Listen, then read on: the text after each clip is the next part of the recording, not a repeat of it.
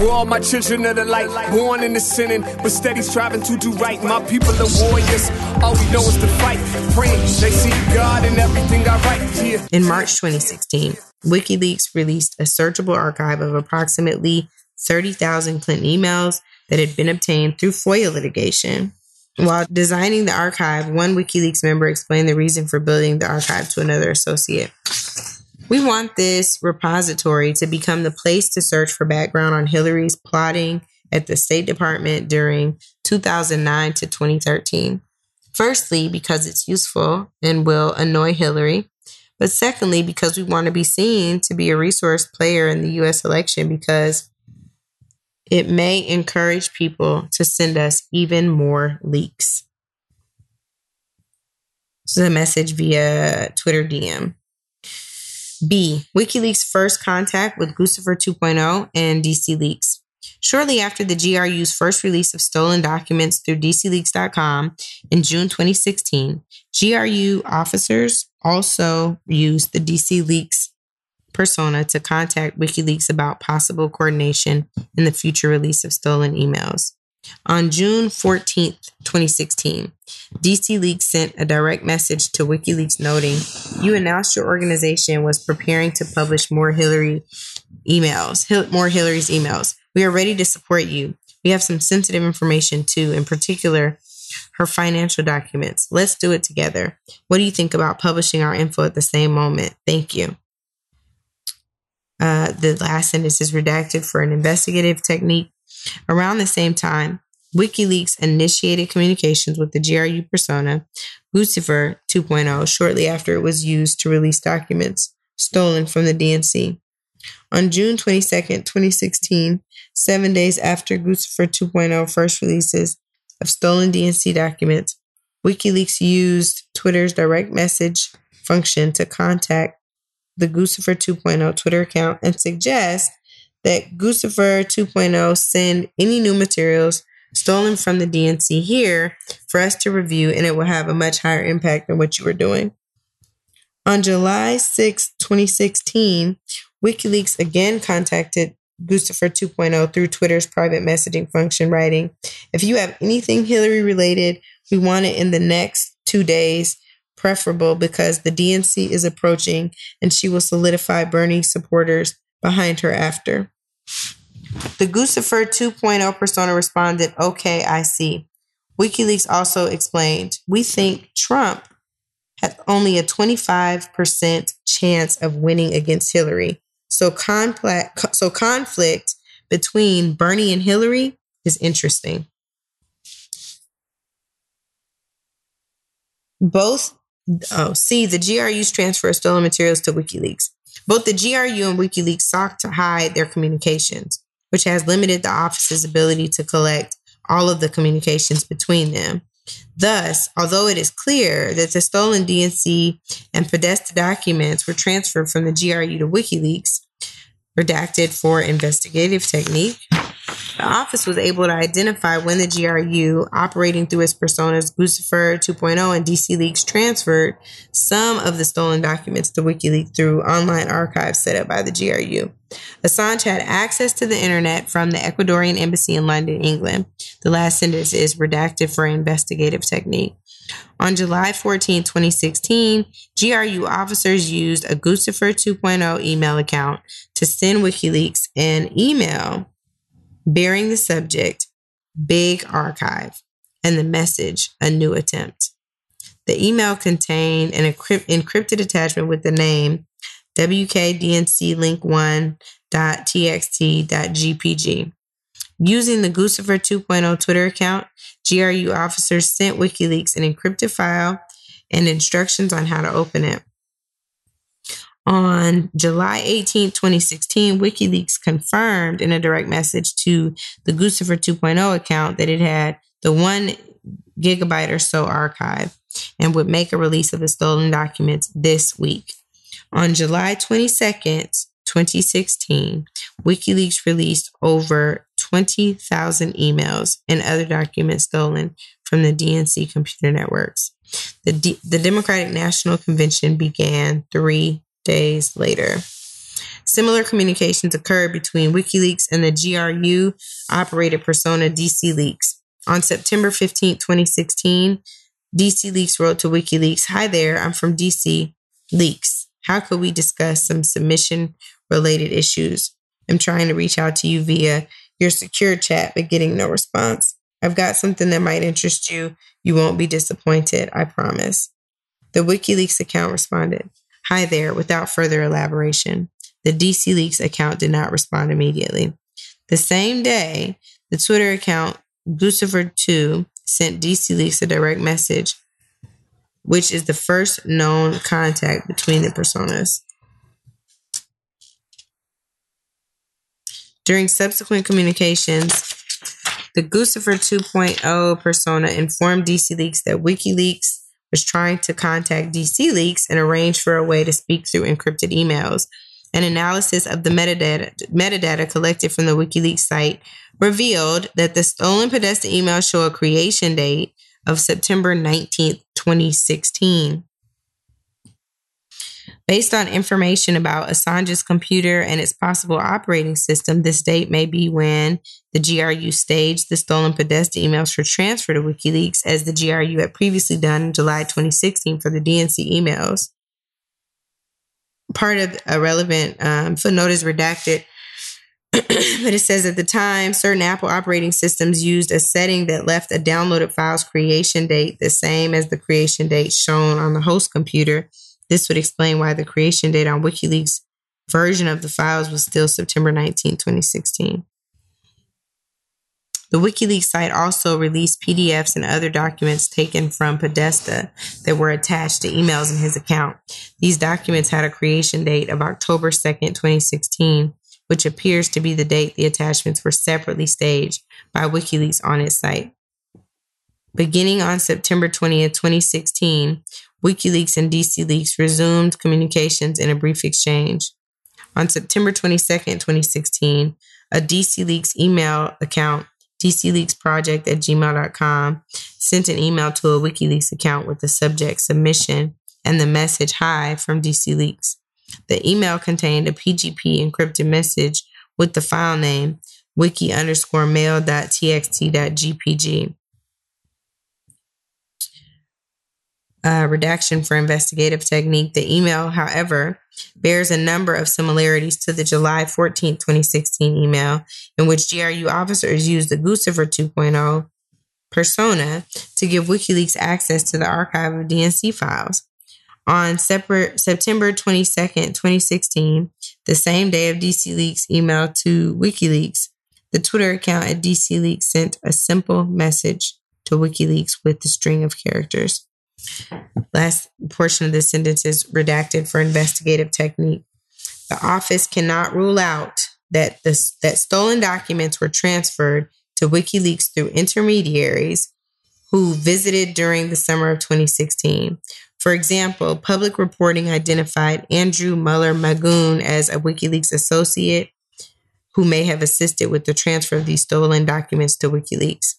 The last sentence is redacted for investigative technique.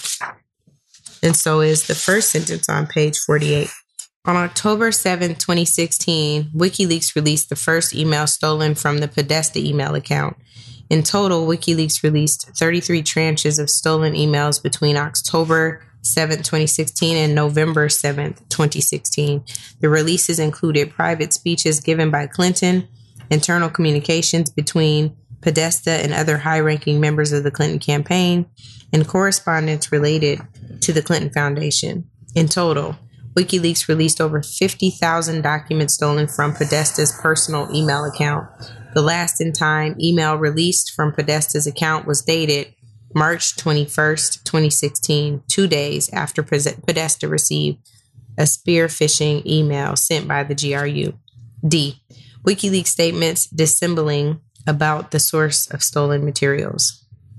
As reports attributing the DNC and DCCC hacks to the Russian government emerged, WikiLeaks and Assange made several public statements apparently designed to obscure the source of the materials that WikiLeaks was releasing. The file transfer evidence described above and other information uncovered during the investigation discredit WikiLeaks' claims about the source of material that it posted. Beginning in the summer of 2016, Assange and WikiLeaks made a number of statements about Seth Rich, a former DNC staff member who was killed in July 2016. The statements about Rich implied falsely that he had been the source of the stolen DNC emails. Uh, on October 9, 2016, the WikiLeaks Twitter account posted announced WikiLeaks has decided to issue a US $20,000 reward for information leading to conviction for the murder of DNC staffer Seth Rich. Likewise, on August 25, 2016, Assange was asked in an interview, Why are you so interested in Seth Rich's killer? and responded, We're very interested in anything that might be a threat to alleged Wiki- WikiLeaks sources. The interviewer responded to Assange's statement by commenting, I know you don't want to reveal your source, but it certainly sounds like you're suggesting a man who leaked information to WikiLeaks was then murdered. Assange replied, if there's someone who's potentially connected to our publication and that person has been murdered in suspicious circumstances, it doesn't necessarily mean that the two are connected but it is a very serious matter. That type of allegation is very serious, as it's taken very seriously by us. After the U.S. intelligence community publicly announced its assessment that Russia was behind the hacking operation, Assange continued to deny that the Clinton materials released by WikiLeaks had come from Russian hacking. According to media reports, Assange told a U.S. congressman that the DNC hack was an inside job and purported to have physical proof that Russians did not give materials to Assange. C. Additional GRU cyber operations. While releasing the stolen emails and documents through DC Leaks, Guccifer 2.0, and WikiLeaks, GRU officers continued to target and hack victims linked to the Democratic campaign, and eventually to target entities responsible for election administration in several states. One, summer and fall 2016 operations targeting Democrat linked victims. On July 27, 2016, Unit 26165 targeted email accounts connected to candidate Clinton's personal office, redacted for personal privacy. Earlier that day, candidate Trump made public statements that included the following Russia, if you're listening, I hope you're able to find the 30,000 emails that are missing. I think you will probably be rewarded mightily by our press. The 30,000 emails were apparently a reference to emails described in media accounts as having been stored on a personal server that candidate Clinton had used while serving as Secretary of State. Within approximately five hours of Trump's statement, GRU officers targeted for the first time Clinton's personal office. After candidate Trump's remarks, Unit 26165 created and sent malicious links targeting 15 emails, email accounts at the domain, uh, redacted for personal privacy, including an email account belonging to Clinton Aide, redacted for personal privacy. The investigation did not find evidence of earlier GRU attempts to compromise accounts hosted on this domain. It is unclear how the GRU was able to identify these email accounts, which were not public.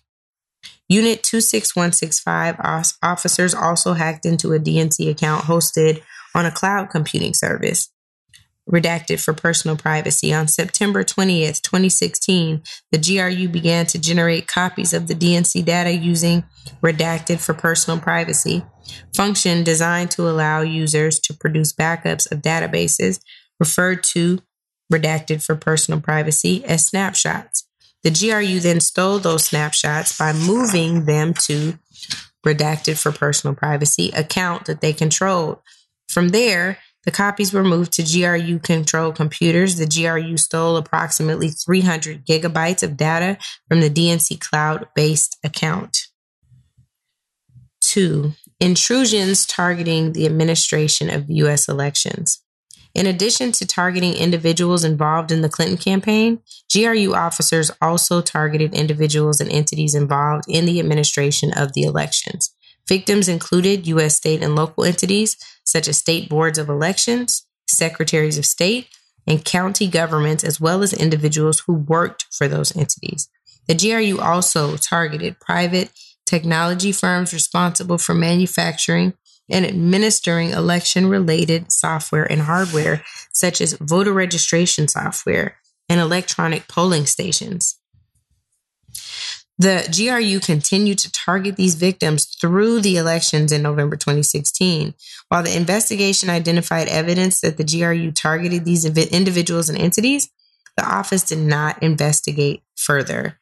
The office did not, for instance, obtain or examine servers or other relevant items belonging to these victims. The office understands that the FBI, the U.S. Department of Homeland Security, and the states have separately investigated that activity.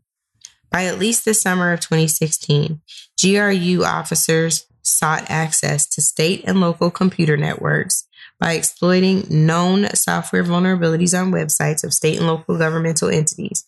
GRU officers, for example, targeted state and local databases of registered voters using a technique known as SQL injection, by which malicious code was sent to the state or local website in order to run commands such as exfiltrating the database contents.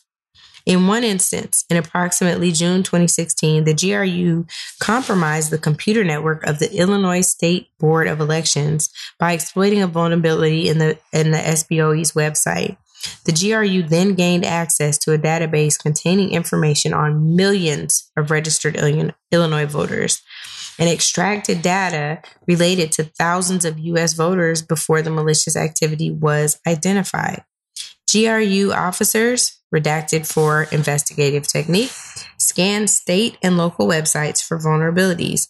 For example, for example, over a two-day period in July 2016, GRU officers redacted for investigative technique for vulnerabilities on websites of more than two dozen states, redacted for investigative technique top of page 51, redacted for investigative technique. Similar, redacted for investigative technique for vulnerabilities continued throughout the election.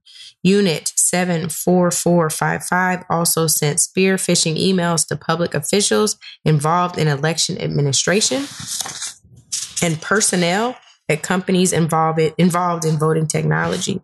In August 2016, GRU officers target employees of redacted for personal privacy, voting technology company that developed software used by numerous U.S. counties to manage voter rolls and installed malware on the company network.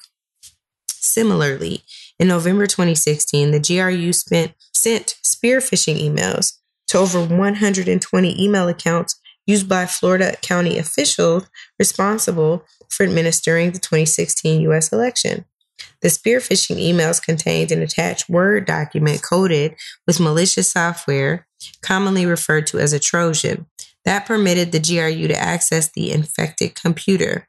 The FBI, FBI was separately responsible for this investigation. We understand the FBI believes that this operation enabled the GRU to gain access to the network of at least one Florida county government. The office did not independently verify that belief, and as explained above, did not undertake the investigative steps that would have been necessary to do so. D.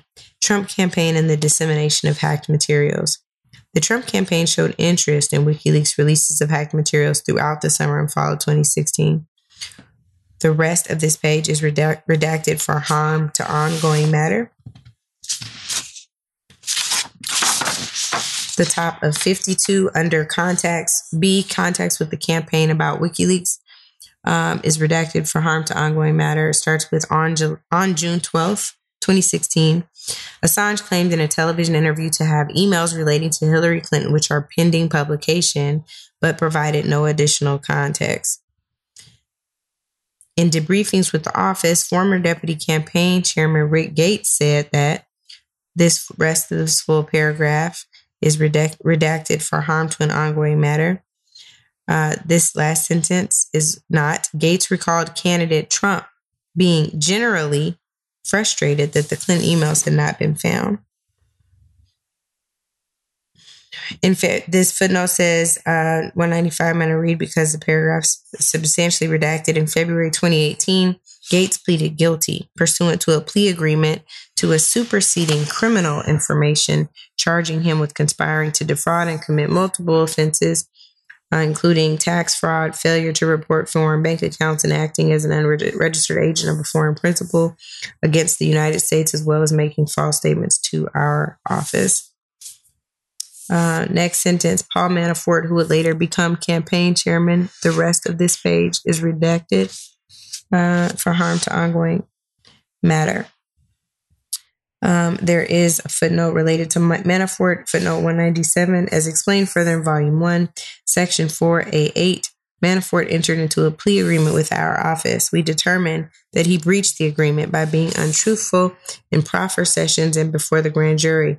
We have generally rec- recounted his version of events in this report only when his statements are sufficiently corroborated to be trustworthy to identify issues on which Manafort's untruthful responses may themselves be of evidentiary value, or to provide Manafort's explanations for certain events, even when we were unable to determine whether that explanation was credible. His account appears here principally because it aligns with those of other witnesses.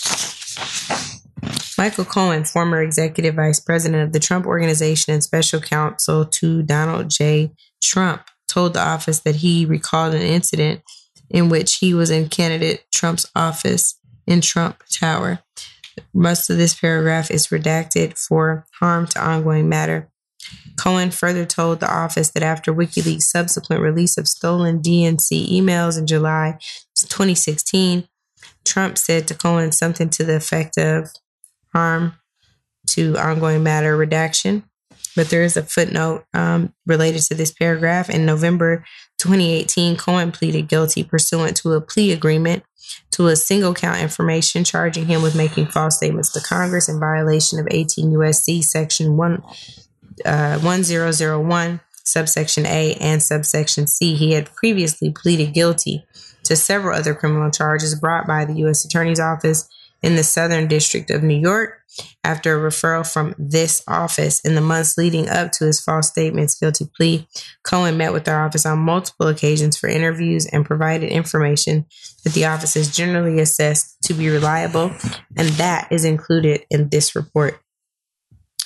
Uh, next full paragraph starts with uh, redaction for harm to ongoing matter. According to Gates, Manafort expressed excitement about the release redaction for harm to ongoing matter. Manafort, for his part, told the office that shortly after WikiLeaks' Ju- July 22nd release, Manafort also spoke with candidate Trump. The rest of that sentence is redacted for harm to ongoing matter, as well as the next sentence. Manafort also redacted for harm to ongoing matter, wanted to be kept apprised of any developments with WikiLeaks and separately told Gates to keep in touch redacted for harm to ongoing matter about future WikiLeaks releases.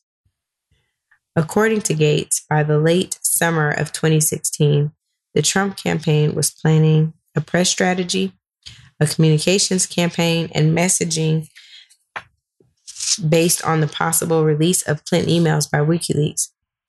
Uh, next sentence, next two sentences are redacted for harm to ongoing matter. While Trump and Gates were driving to LaGuardia Airport Next sentence, first, first part of sentence is redacted for harm to ongoing matter. Shortly after the call, candidate Trump told Gates that more releases of damaging information would be coming. Next full paragraph, redacted for harm to ongoing matter. C, redacted for harm to ongoing matter, as well as the first uh, sentence uh, under C, harm to ongoing matter redaction. Corsi is an author who holds a doctorate in political science. In 2016, Corsi also worked for the media outlet WorldNet Daily, WND. The rest of this paragraph is redacted for harm to ongoing matter, but we'll read the uh, accompanying footnotes. Corsi first rose to public prom- prominence in August 2004 when he published his book, Unfit for Command. Swift boat veterans speak out against John Kerry. In the 2008 election cycle, Corsi gained prominence for being a leading proponent of the alle- allegation that Barack Obama was not born in the United States. Corsi told the office that Donald Trump expressed interest in his writings and that he spoke with Trump on the phone on at least six occasions. Corsi was first interviewed on September 6, 2018, at the special counsel's office in Washington, D.C. First part of this footnote is redacted for grand jury. He was accompanied by counsel throughout the interview. Corsi was subsequently interviewed on September 17, 2018, September 21st, 2018, October 31st, 2018, November 1st, 2018, and November 2nd, 2018.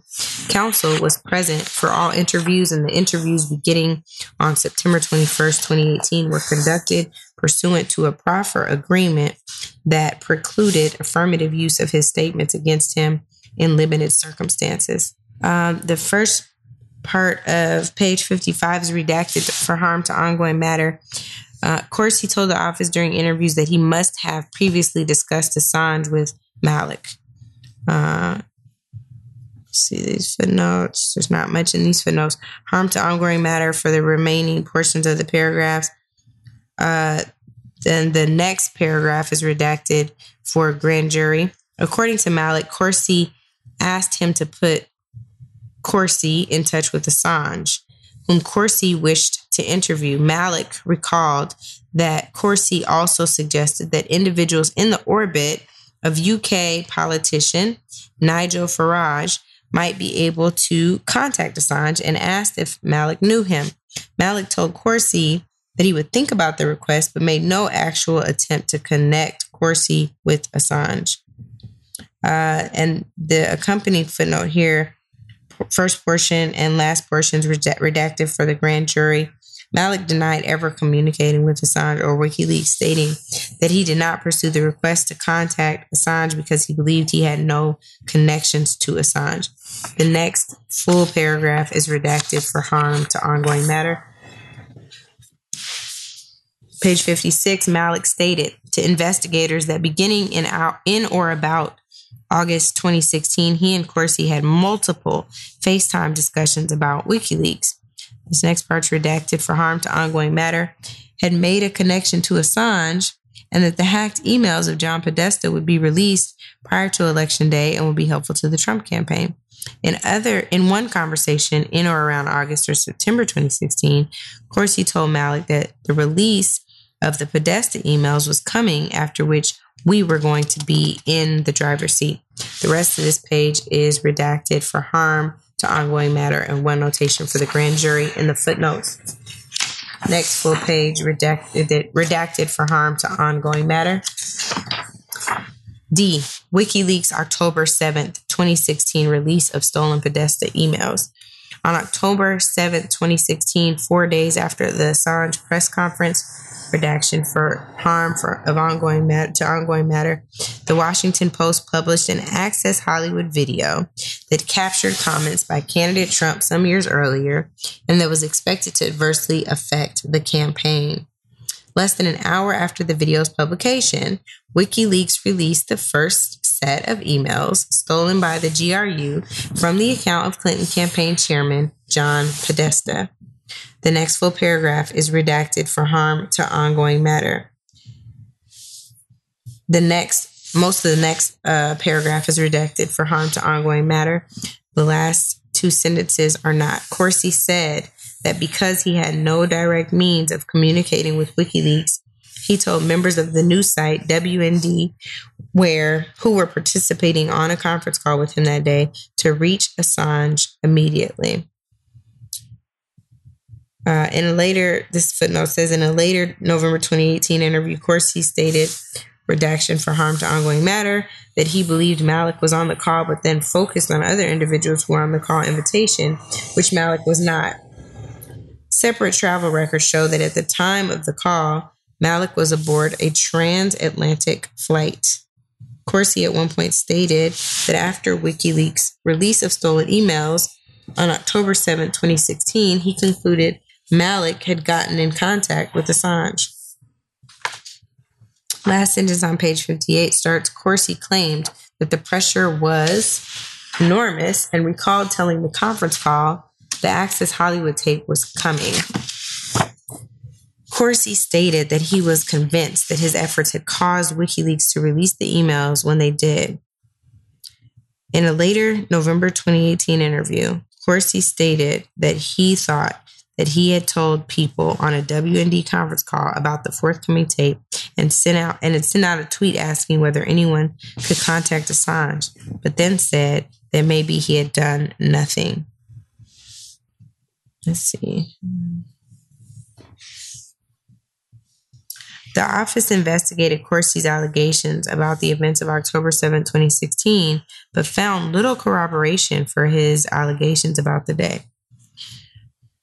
The rest, the next two sentences are redacted for harm to ongoing matter.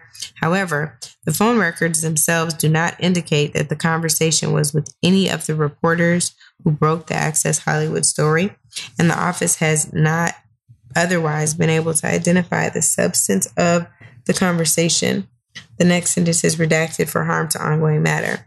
However, the office has not identified any conference call participant or anyone who spoke to, spoke to Corsi that day who says that they received non public information about the tape from Corsi or acknowledged having contacted a member of WikiLeaks on October 7, 2016, after a conversation with Corsi.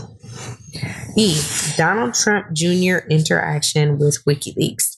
Donald Trump Jr. had direct electronic communications with WikiLeaks during the campaign period. On September 20th, 2016, an individual named Jason Fishbein sent WikiLeaks the password for an unlaunched website focused on Trump's unprecedented and dangerous ties to Russia, PutinTrump.org. WikiLeaks publicly tweeted, Let's bomb Iraq, Progress for America PAC to launch PutinTrump.org at 9.30 a.m. Oops, PW is Putin Trump, PutinTrump.org. Several hours later, WikiLeaks sent a Twitter direct message to Donald Trump Jr., a PAC run a PAC run anti-Trump site PutinTrump.org is about to is about to launch. The PAC is a recycled pro-Iraq war PAC. We have guessed the password. It is Putin Trump.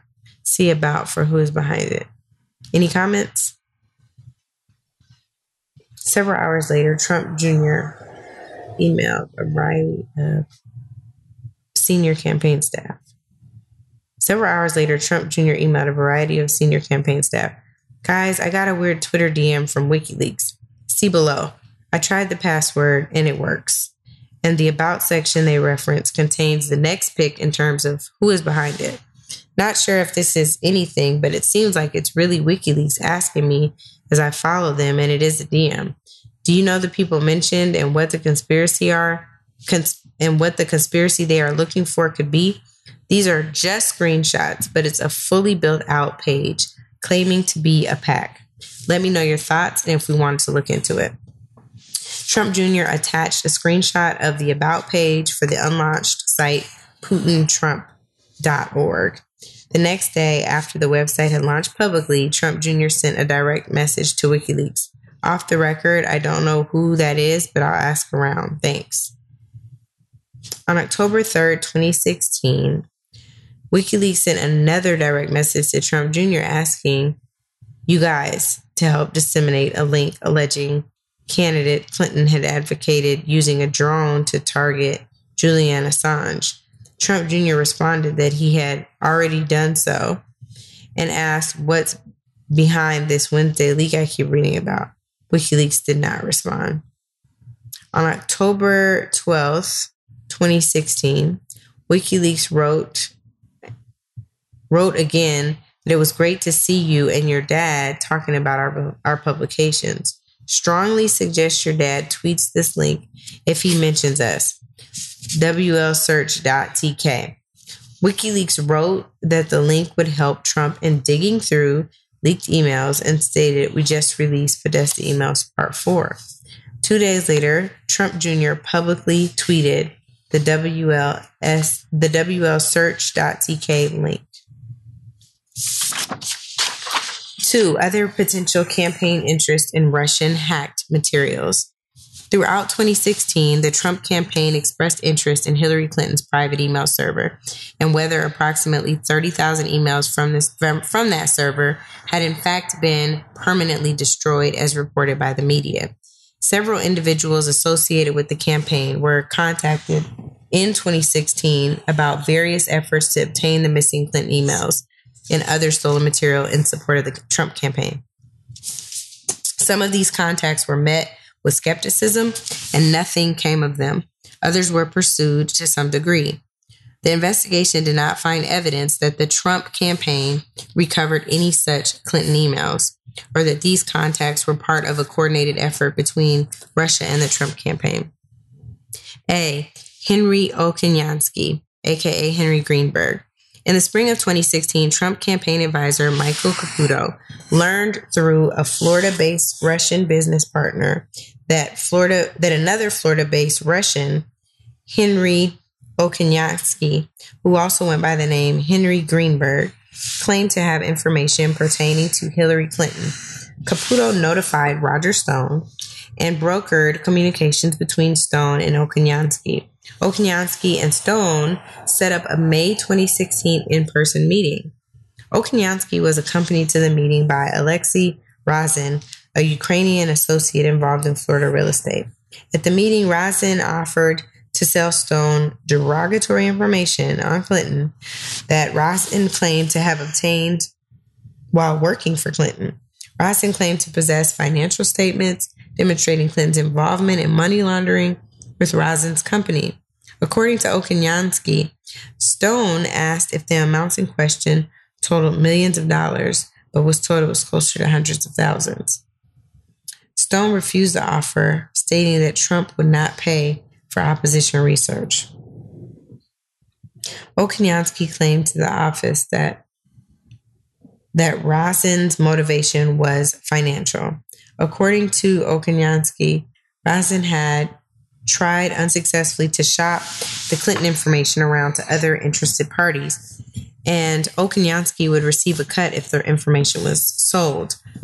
Rosin is noted in public source documents as the director and or registered agent for a number of Florida companies, none of which appears to be connected to Clinton. The office found no other evidence that Rosin worked for Clinton or any other or any other any Clinton related entities.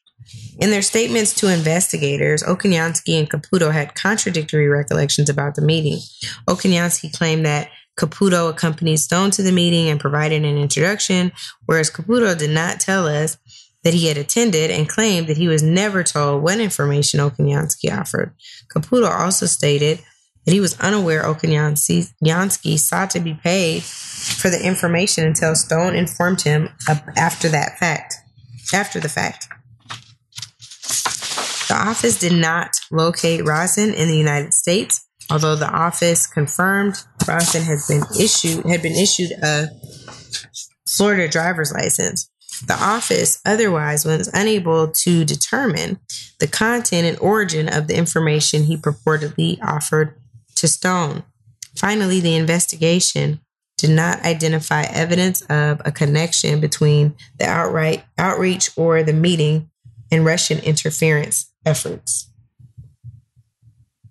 Yash, 15 minutes. B. Campaign efforts to obtain deleted Clinton emails. After candidate Trump stated on July 27, 2016, that he hoped Russia would find 30,000 emails that are missing, Trump asked individuals affiliated with his campaign to find the deleted Clinton emails. Michael Flynn, who would later serve as national security advisor in the Trump administration, recalled. I just lose my place. Recalled that Trump made this request repeatedly, and Flynn subsequently contacted multiple people in an effort to, ob- to obtain the emails. Barbara Ledeen and Peter Smith were among the people contacted by Flynn. Ledeen, a longtime Senate staffer who had previously sought the Clinton emails, provided updates to Flynn about her efforts throughout the summer of 2016. Smith, an investment advisor who was active in Republican politics, also attempted to locate and obtain the deleted Clinton emails. Ledeen began her efforts to obtain the Clinton emails before Flynn's request as early as December 2015. On December 3rd, 2015, she emailed Smith a proposal to obtain the emails stating, Here is the proposal I briefly mentioned to you. The person I described to you would be happy to talk with you further. to talk with you either in person or over the phone. The person can get the emails, which one were classified and two were purloined by our enemies. That would demonstrate what needs to be demonstrated. Attached to the email was a 25 page proposal stating that the Clinton email server was, in all likelihood, breached long ago and that the Chinese, Russian, and, Iranian intelligence services could reassemble the server's email content. The proposal called for a three phase approach. The first two phases consisted of open source analysis. The third phase consisted of checking with certain intelligence sources that have access through liaison work with various foreign services to determine if any of those services had gotten to the server. The proposal noted even if a single email was recovered and the providence of that email was a foreign service, it would be catastrophic to the Clinton campaign. Smith forwarded the email to two colleagues and wrote, We can discuss to whom it should be referred. On December 16, 2015, Smith informed Ledeen that he declined to participate in her initiative. According to one of Smith's business associates, Smith believed Ledeen's initiative was not viable at the time. Just weeks after Trump's July 2016 request to find the Clinton emails, however, Smith tried to locate and obtain the emails himself. He created a company, raised tens of thousands of dollars, and recruited security experts and business associates. Smith made claims to others involved in the effort and those from whom he sought funding that he was in contact with hackers with ties and affiliations to Russia who had access to the emails and that his efforts were coordinated with the Trump campaign. On August 28, 2016, Smith sent an email from an encrypted account with the subject Secretary Clinton's unsecured private email server to an undisclosed list of recipients, including campaign co chairman Sam Clovis. The email stated that Smith was just finishing two days of sensitive meetings here in DC with involved groups to poke and probe on the above. It is clear that the Clinton's home base unprotected server was hacked with ease by both state related players and private mercenaries. Parties with, with varying interests are circling to release ahead of the election. On September 2nd, 2016, Smith detected Smith directed a business associate to establish KLS Research LLC in furtherance of his search for the deleted Clinton emails. One of the purposes of KLS Research was to manage the funds Smith raised in support of his initiative. KLS Research received over $30,000 during the presidential campaign, although Smith represented that he raised even more money. Smith recruited multiple people for his initiative, including security experts, to search for and authenticate the emails. In early September 2016, as part of his recruitment and fundraising effort, Smith circulated a document stating that his initiative was in coordination with the Trump campaign to the extent permitted as an independent expenditure organization. The document listed multiple individuals affiliated with the Trump campaign, including Flynn, Clovis, Bannon, and Kellyanne Conway. The investigation established that Smith communicated with at least Flynn and Clovis about his search for the deleted Clinton emails, but the office did not identify evidence that any of the listed individuals initiated or directed Smith's efforts. 10 minutes, yeah. In September 2016, Smith and Ledeen got back in touch with each other about their respective efforts. Ledeen wrote to Smith, wondering if you had some more detailed reports or memos or other data you could share because we have come a long way in our efforts since we last visited. We would need as much technical discussion as possible so we could marry it against the new data we have found and then could share it back to you, your eyes only. Ledeen claimed to have obtained a trove of emails from what she described as the dark web that purported to be the deleted Clinton emails. Ledeen wanted to authenticate the emails and solicited contributions to fund the effort. Erik Prince provided funding to hire a tech advisor to ascertain the authenticity of the emails. According to Prince, the tech advisor determined that the emails were not authentic. A backup of Smith's backup of Smith's computer contained two files that had been downloaded from WikiLeaks and that were originally attached to emails received by John Podesta. The files on Smith's computer had creation dates of October 2nd, 2016, which was prior to the date of their release by WikiLeaks. Forensic examination, however, established that the creation date did not reflect when the files were downloaded to Smith's computer. It appeared it appears the creation date was when WikiLeaks staged the document for release, as discussed in Volume 1, Section 3, B3C. The investigation did not otherwise identify evidence that Smith obtained the files before their release by WikiLeaks. Smith continued to send emails to an undisclosed recipient list about Clinton's deleted emails until shortly before the election. For example, on October 20th, 2016, Smith wrote that there was a tug of war going on within WikiLeaks over its planned releases in the next few days, and that WikiLeaks has maintained that it will that it that it will save its best revelations for last. Under the, under the theory, this allows little time for response prior to the U.S. election, November 8th.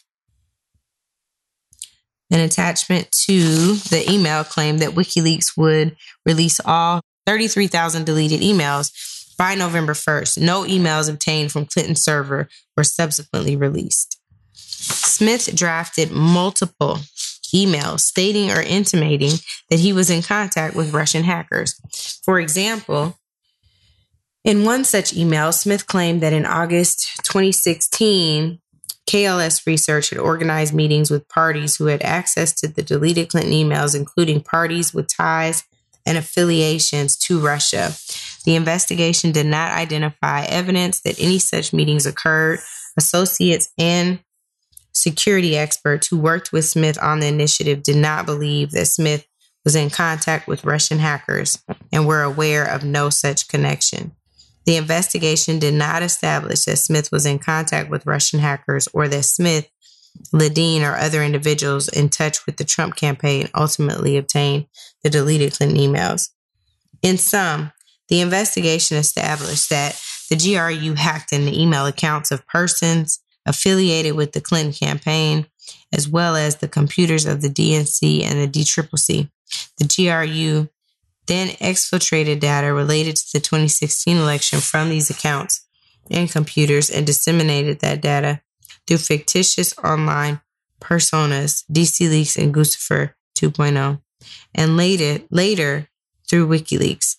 The investigation also established that the Trump campaign displayed interest in the WikiLeaks releases and that redaction for harm to ongoing matter for the rest of the sentence, as explained in Volume 1, Section 5b.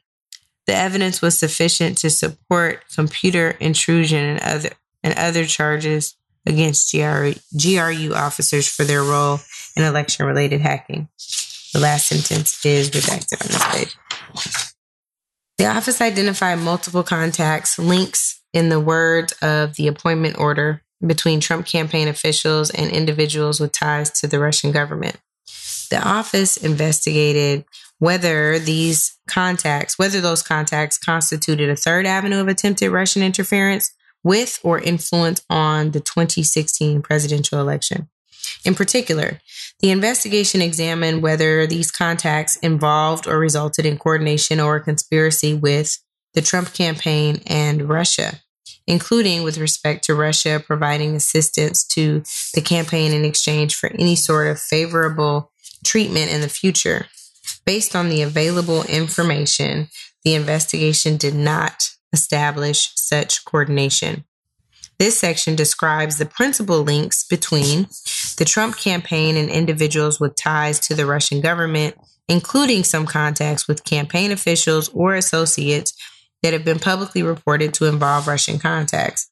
Each subsection begins with an overview of the Russian contact at, at issue and then describes in detail the relevant facts, which are generally presented in chronological order, beginning with the early months of the campaign and extending through the post election transition period. A. Campaign period, September 2015 to November 8th, 2016. Russian government connected individuals and media entities began showing interest in Trump's campaign in the months after he announced his candidacy in June 2015. Because Trump's status as a public figure at the time was attri- attributable in large part to his prior business and entertainment dealings, this office investigated whether a business contact with Russia linked individuals and entities during the campaign period, the Trump Tower Moscow project, see Volume 1, Section 4A1, led to or involved coordination of election assistance. Outreach from individuals with ties to Russia continued in the spring and summer of 2016 when Trump was moving toward and eventually becoming the Republican nominee for president. As set forth below, the office also evaluated a series of links during this period, outreach to two of Trump's then recently named foreign policy advisors, including a representation that Russia had dirt on Clinton in, in the form of thousands of emails, dealings with a DC based think tank that specializes in Russia and has connections with its government, a meeting at Trump Tower between the campaign and a Russian lawyer promising dirt on ca- candidate Clinton that was part of Russia and its government support for Trump, events at the Republican National Convention, post convention contacts between Trump campaign officials and Russia's ambassador to the United States, and contacts through campaign chairman Paul Manafort, who had previously worked for a Russian oligarch and a pro Russian political party in Ukraine. Trump Tower Moscow project. The Trump organization has pursued and completed projects outside the United States as part of its real estate portfolio. Some projects have involved the acquisition and ownership through subsidiary corporate structures of property.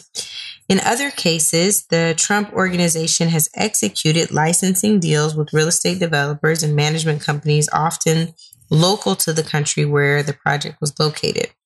Between at least 2013 and 2016, the Trump organization explored a similar licensing deal in Russia involving the construction of a Trump branded property in Moscow. The project, commonly referred to as a Trump Tower Moscow or Trump Mas- Moscow project, anticipated a combination of commercial, hotel, and residential properties all within the same building. Between 2013 and June 2016, several employees of the Trump organization, including then president of the organization, Donald J. Trump, pursued a Moscow deal with several Russian counterparties.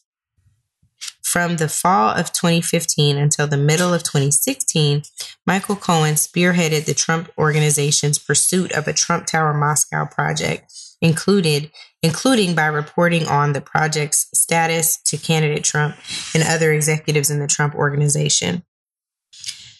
A. Trump Tower Moscow venture with the Crocus Group 2013 2013 2014. The Trump Organization and the Crocus Group, a Russian real estate conglomerate owned and controlled by Aris Agalarov, Aris Agalarov, began discussing a Russia based real estate project shortly after the conclusion of the 2013 Miss Universe pageant in Moscow. Donald J. Trump Jr. served as the primary negotiator on behalf of the Trump organization. Emin Agalarov, son of Aris Agalarov, and Irakli Ike Kavilides, Kavilides, Kavilides, I don't know, presented the Crocus Group during negotiations with the occasional assistance of Robert Goldstone.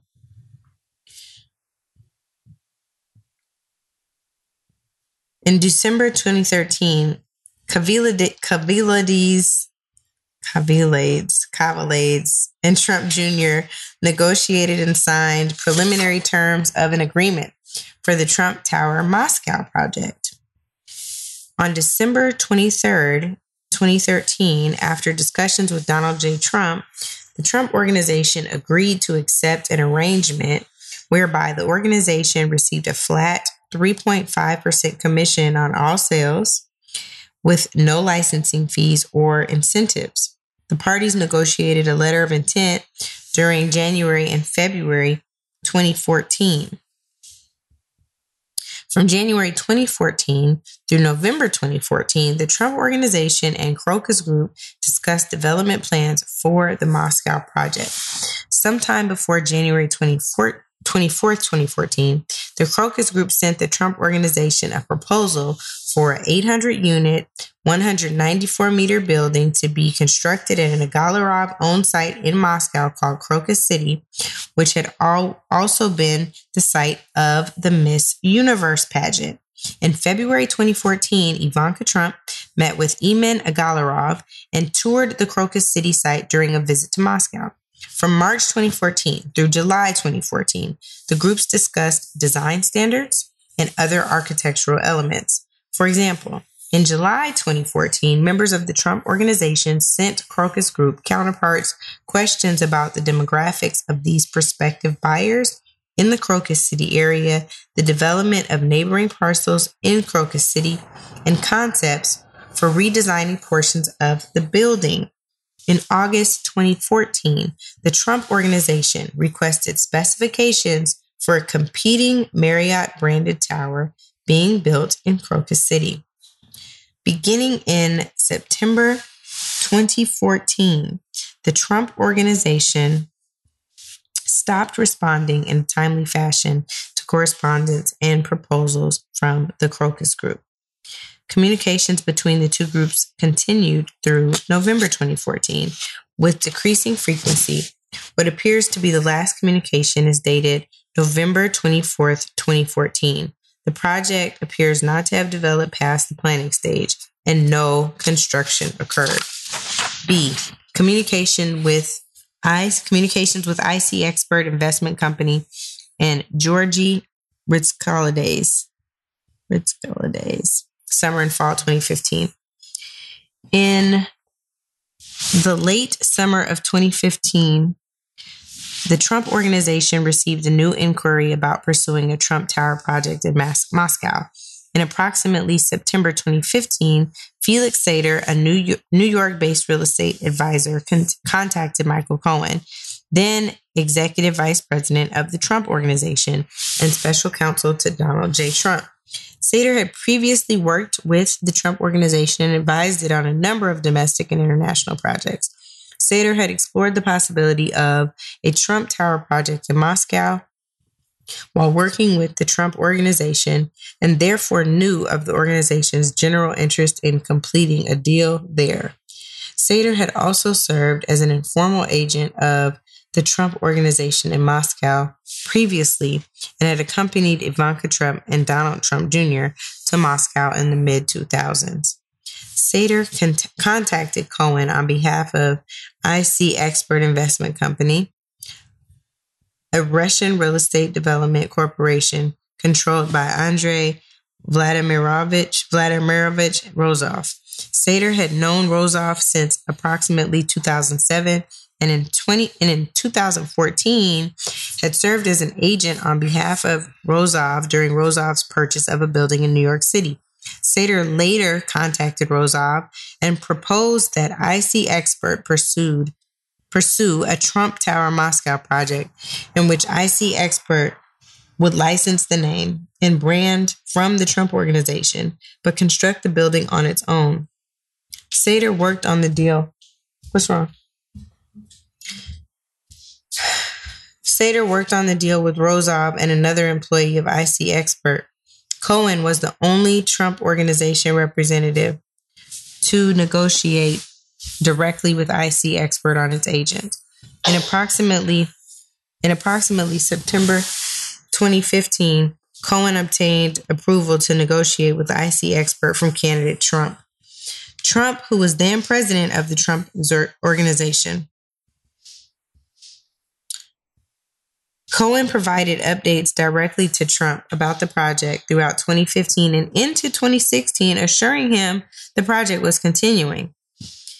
Cohen also discussed the Trump Moscow project with Ivanka Trump as to design elements such as possible architects to use for the project, and Donald J. Trump Jr.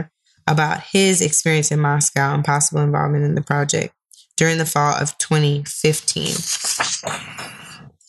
Also, during the fall of 2015, Cohen communicated about the Trump Moscow proposal with Georgi Ritskalides, a business executive who previously had been involved in a development deal with the Trump organization in Batumi, Georgia. Cohen stated that he spoke to Ritskalides in part because Ritskalides had pursued business ventures in Moscow, including a licensing deal with the Agalarov owned Crocus Group. On September 22nd, 2015, Cohen forwarded a, forwarded a preliminary design study for the Trump Moscow project to Ritskalides, adding, I look forward to your reply about this spectacular project in Moscow. Ritskalides forwarded Cohen's email to an associate and wrote, If we could organize the meeting in New York at the highest level of the Russian government and Mr. Trump, this project would definitely receive the worldwide attention. On, September 24th, 2015, Ritskalides sent Cohen an attachment that he described as a proposed letter to the mayor of Moscow from Trump Org, explaining that we need to send this letter to the mayor of Moscow, second guy in Russia. He is aware of the potential project and will pledge his support. In a second email to Cohen sent the same day, Ritskalides provided a translation of the letter, which described the Trump Trump Moscow project as a symbol of stronger economic, business, and cultural relationships between New York and Moscow, and therefore United States and the Russian Federation. On September 27, 2015, Ritskalides sent another email to Cohen proposing that the Trump organization partner on the Trump Moscow project with Global Development Group LLC, which he described as being controlled by Mikhail Posykhin, a Russian architect and Simon Nizarides. Nizarides.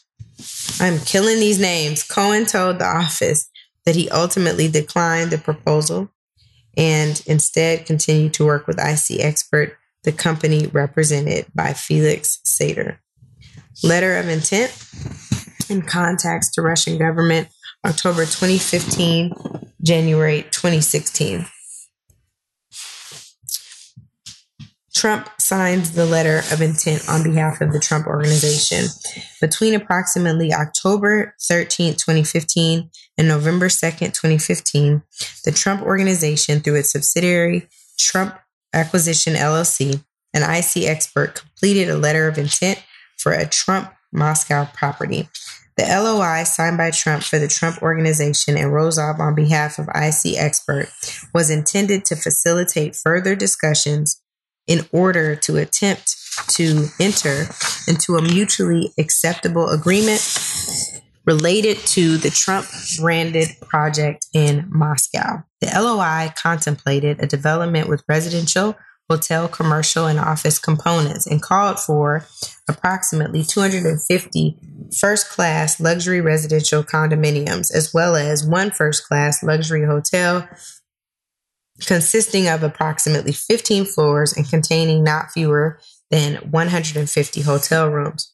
For the residential and commercial portions of the project, the Trump organization will receive between 1 and 5% of all condominium sales, plus 3% of all rental and other revenue.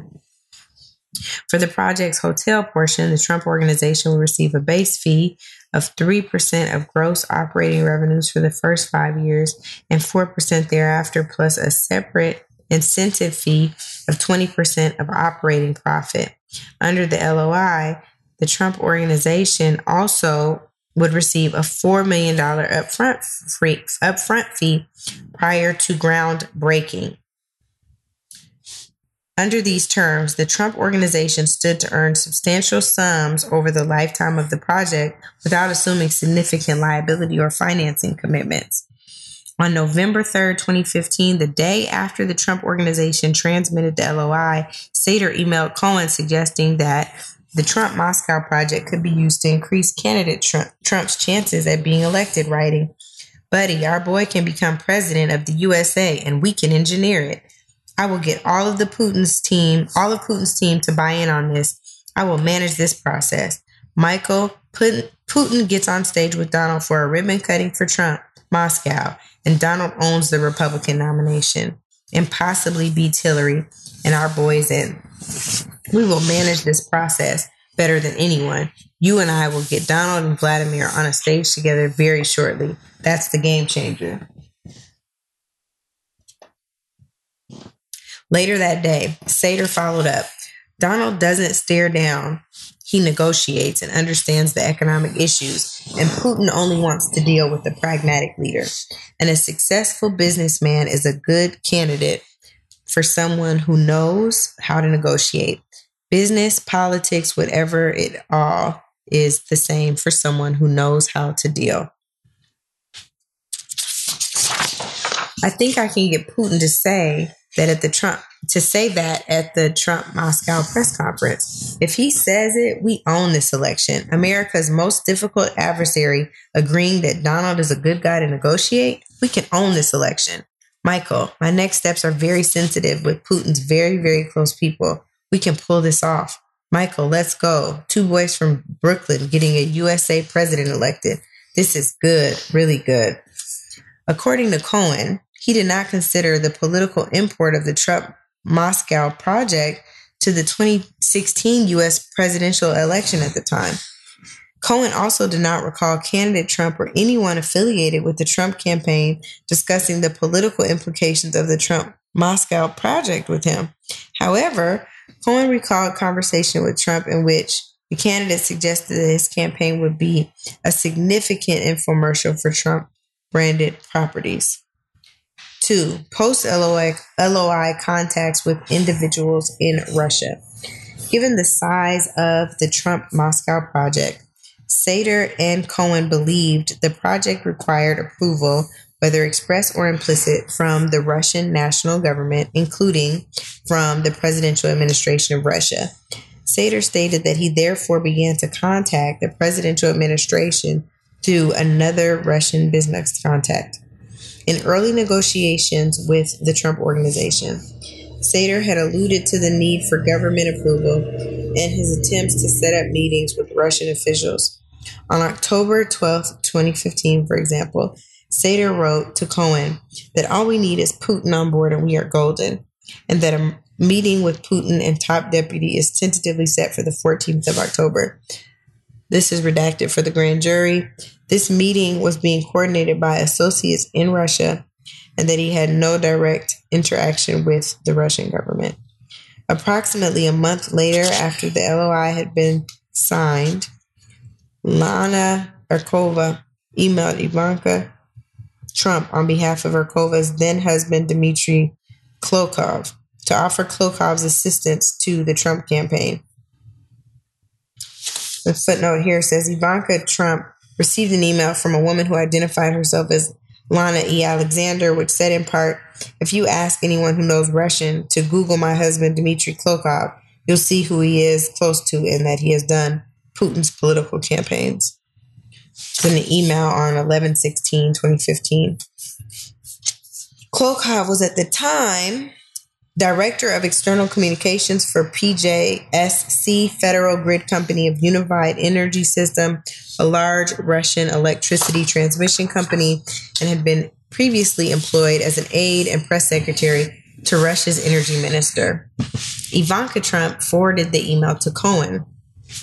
He told the office that after receiving this inquiry, he had conducted an internet search for Klokov's name and concluded incorrectly that Klokov was a former Olympic weightlifter. Between November 18th and 19th, 2015, Klokov and Cohen had at least one telephone call and exchanged several emails, describing himself in emails to Cohen as a trusted person who could offer the campaign political synergy and synergy on a government level.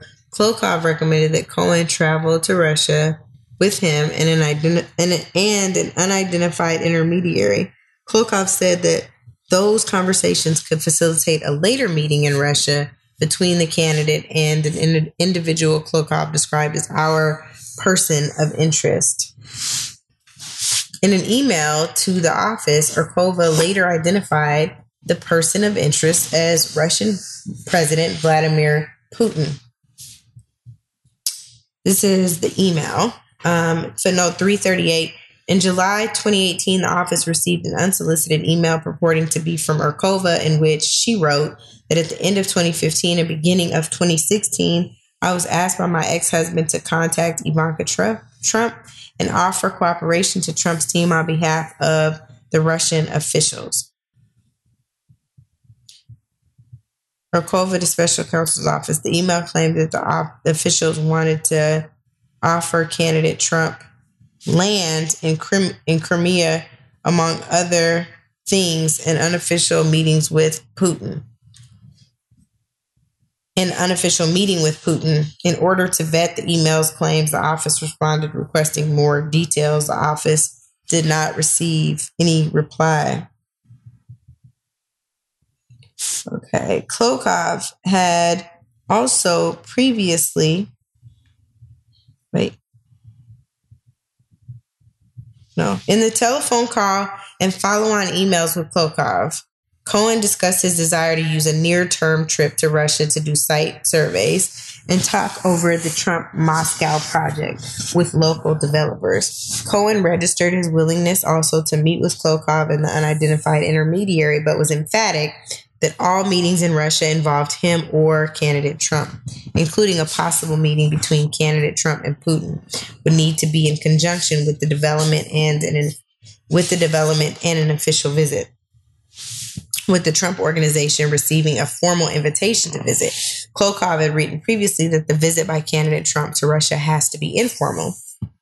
Klokov had also previously recommended to Cohen that he separate their negotiations over a possible meeting between Trump and the person of interest from any existing business track.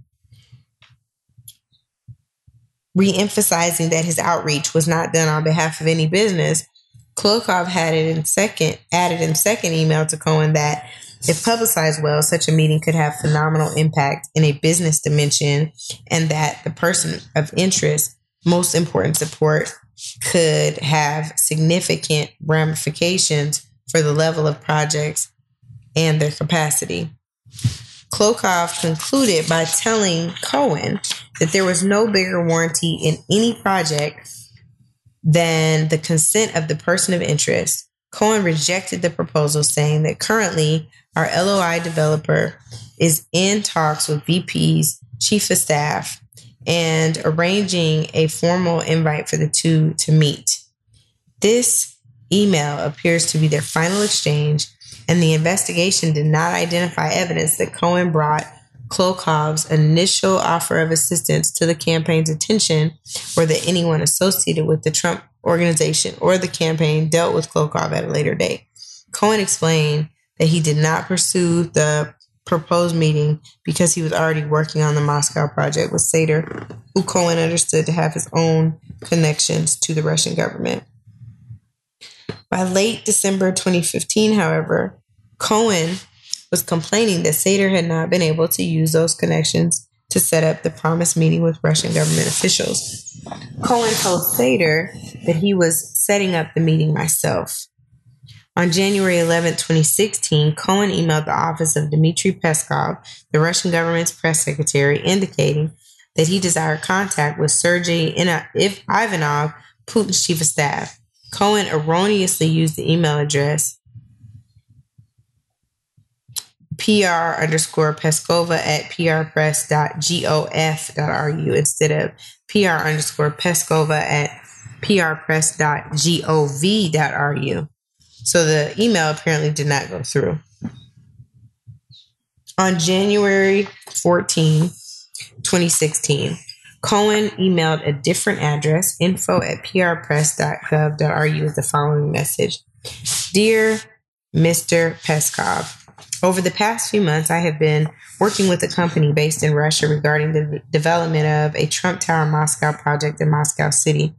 Without getting into lengthy specifics, the communication between our two sides has stalled.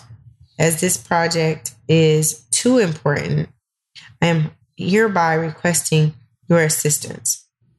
I respectfully request someone, preferably you, contact me so that I might discuss the specifics as well as arranging meetings with the appropriate individuals.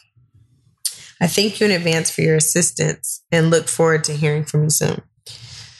Two days later, Cohen sent an email to PR underscore Peskova at prpress.gov.ru repeating his request to speak with Sergei Ivanov.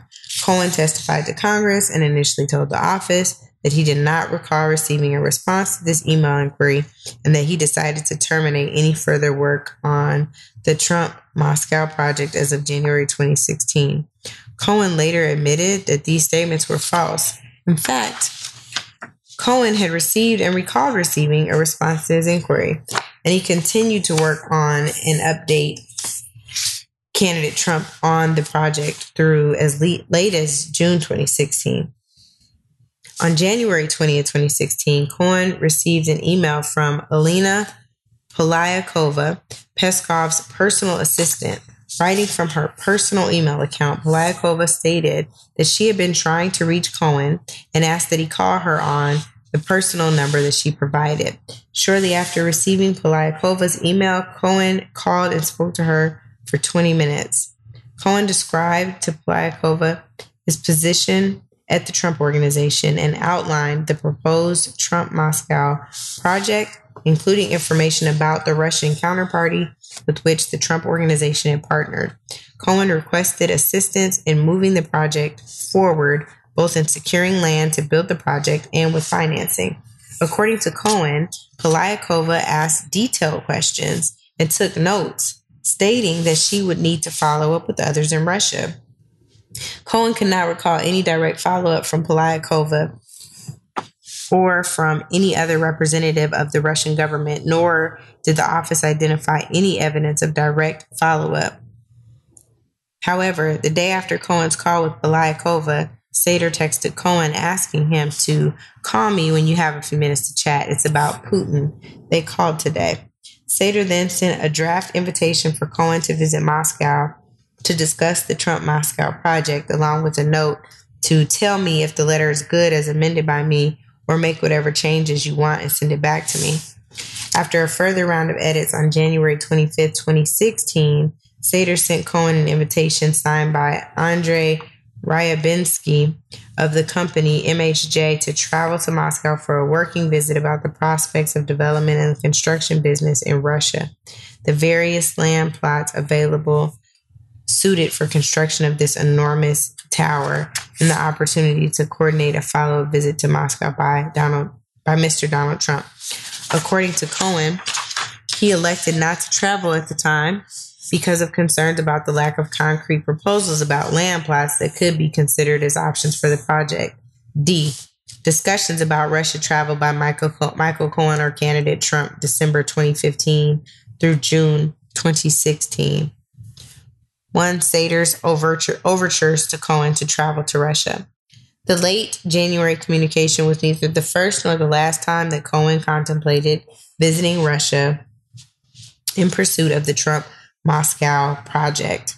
Beginning in late 2015, Sater repeated, repeatedly tried to arrange for Cohen candidate Trump as representatives of the Trump organization to travel to Russia to meet with Russian government officials and possible financing partners. In December 2015, Sater sent Cohen a number of emails about logistics for traveling to Russia for meetings.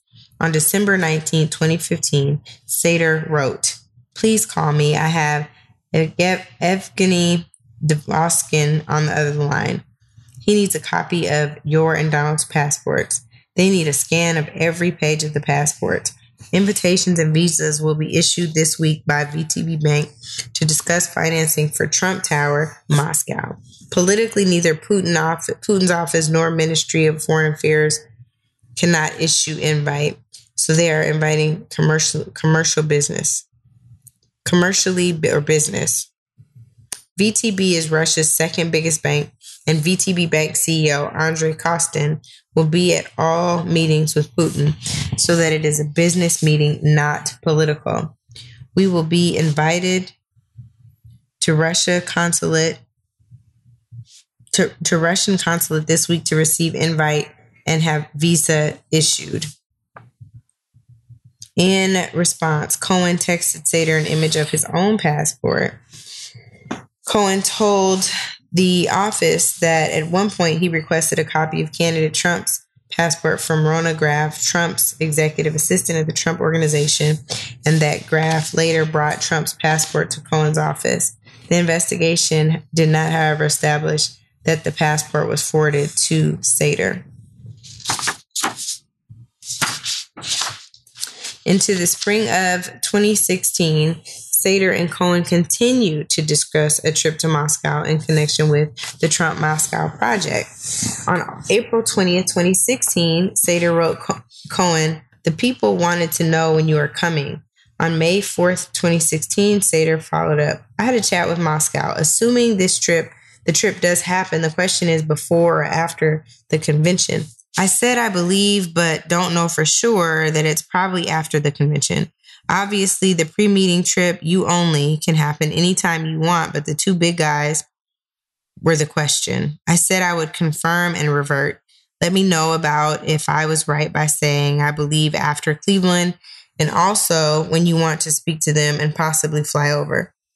Cohen responded, My trip before Cleveland, Trump once he becomes the nominee after the convention. The day after this exchange, Sater tied Cohen's travel to Russia to the St. Petersburg International Economic Forum, an annual event attended by prominent Russian politicians and businessmen.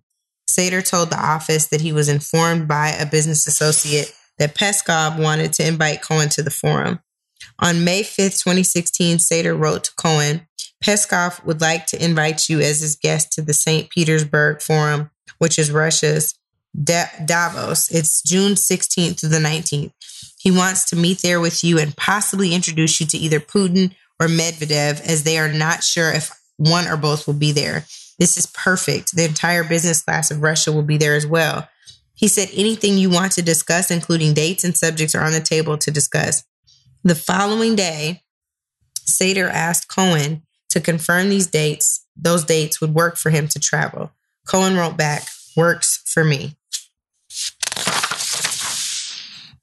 On June 9th, 2016, Sater sent Cohen a notice that he was completing the badges for the forum, adding Putin is there on the 17th. Very strong chance you will meet him as well. On June 13th, 2016, Sater forwarded Cohen an invitation to the forum signed by the director of the Roscongress Foundation, the Russian entity organizing the forum.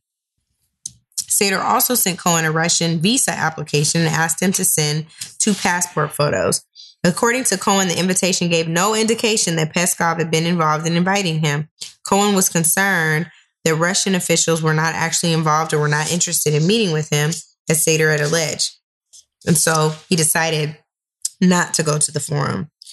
On June 14, 2016, Cohen met Sater in the lobby of the Trump Tower in New York and informed him that he would not be traveling at that time. Two, candidate Trump's opportunities to travel to Russia. The investigation identified evidence that during the period that the during the period the Trump Moscow project was under consideration, the possibility of candidate Trump visiting Russia arose in two contexts. First, in interviews with the office, Cohen stated that he discussed the subject of traveling to Russia with Trump twice, once in late 2015 and again in spring 2016. According to Cohen, Trump indicated a willingness to travel if it would assist the project significantly. On one occasion, Trump told Cohen to speak with then campaign manager Corey Lewandowski to coordinate the candidate's schedule.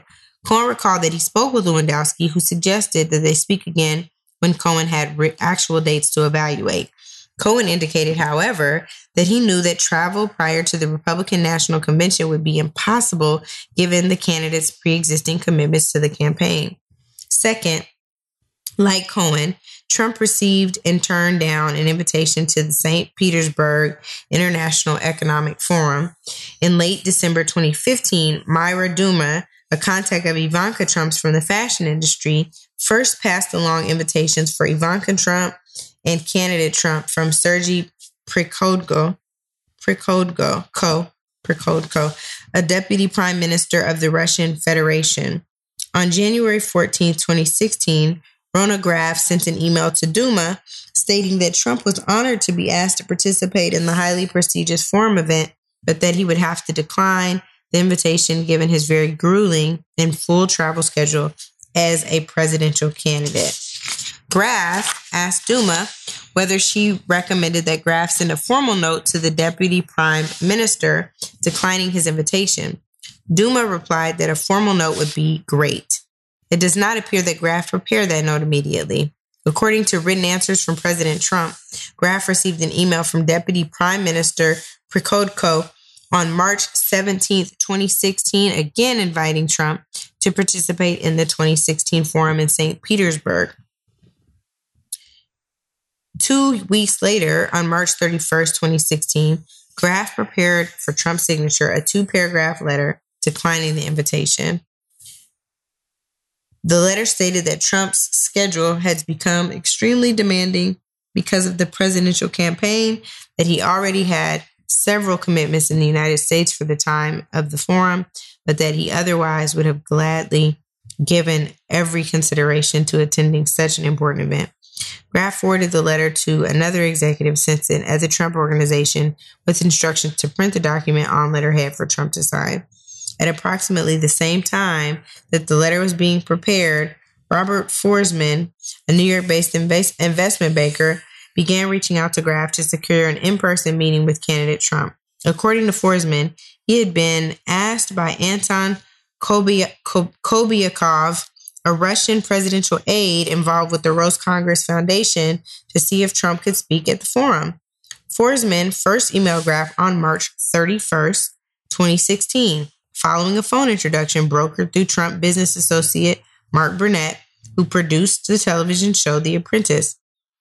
In his email, Foresman referenced his long-standing personal and professional expertise in Russia and Ukraine, his work setting up an early private channel between Vladimir Putin and former U.S. President George W. Bush, and an approach he had received from senior Kremlin officials about the candidate. Foresman asked Graff for a meeting with the candidate, Corey Lewandowski, or another relevant person to discuss this and other concrete things Foresman felt uncomfortable discussing over unsecure email. On April 4th, 2016, Graff forwarded Foresman meeting, Foresman's meeting request to Jessica Macchia, another executive assistant to Trump.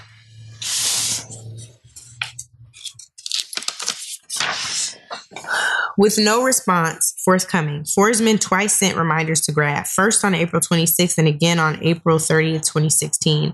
Graff sent an apology to Foresman and forwarded his April 26th email as well as his initial March 2016 email to Lewandowski.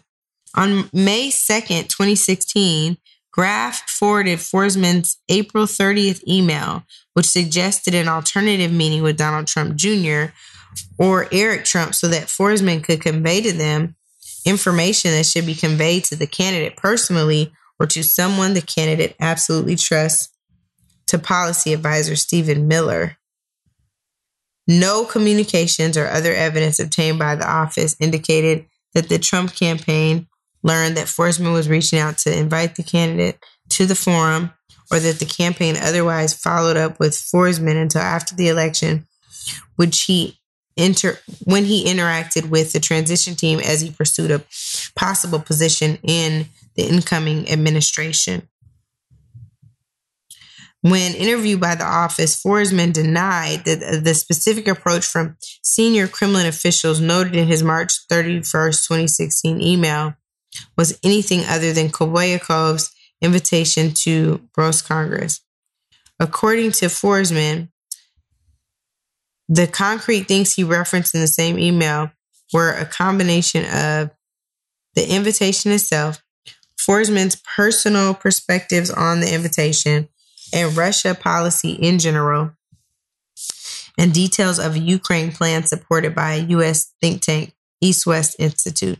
Foresman told the office that Koboyakov had extended similar invitations through him to another Republican presidential candidate and one other politician. Foresman also said that Kaboyakov had asked Foresman to invite Trump to speak after that other presidential candidate withdrew from the race and the other politician's participation did not work out. Finally, Foresman claimed to have no plans to establish a back channel involving Trump, stating the reference to his involvement in the Bush Putin back channel was meant to burnish his credentials to the campaign. Foresman commented that he had not recognized any of the experts announced as Trump's foreign policy team in March 2016 and wanted to secure an in person meeting with the candidate to share his professional background and policy views, including that Trump should decline Kaboyakov's invitation to speak at the forum. Two, George Papadopoulos. George Papadopoulos was a foreign policy advisor to the Trump campaign from March 2016 to early October 2016.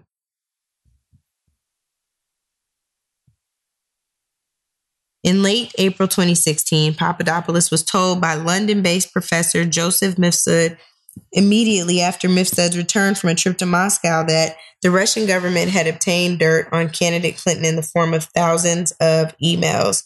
One week later, on May 6, 2016, Papadopoulos suggested to a representative of a foreign government that the Trump campaign had received indication that the Russian government from the Russian government that it could assist the campaign through the anonymous release of information that would be damaging to candidate Clinton.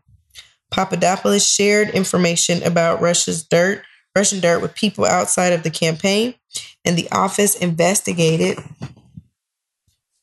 whether he also provided it to a campaign official. Papadopoulos and the campaign officials with whom he interacted told the office that they did not recall Papadopoulos passing past that them did not recall that Papadopoulos passed them the information. Throughout the relevant period of time and for several months thereafter, Papadopoulos worked with Mifsud and two Russian nationals to arrange a meeting between the campaign and the Russian government. That meeting never came to pass. A. Origins of campaign work. In March 2016, Papadopoulos became a foreign policy advisor to the Trump campaign as early as the summer of 2015. He has sought he had sought a role as a policy advisor to the campaign, but in a September 30th, 2015 email, he was told that the campaign was not hiring policy advisors. In late 2015, Papadopoulos obtained a paid position on the campaign of Republican presidential candidate Ben Carson. Although Carson remained in the presidential race until early March 2016, Papadopoulos had stopped actively working for his campaign by early February 2016. At that time, Papadopoulos reached out to a contact at the London Centre of International Law Practice, LCILP, which billed itself as a unique institution comprising high level professional international law practitioners dedicated to the advancement of global legal knowledge and the practice of international law. Papadopoulos said that he had finished his role with the Carson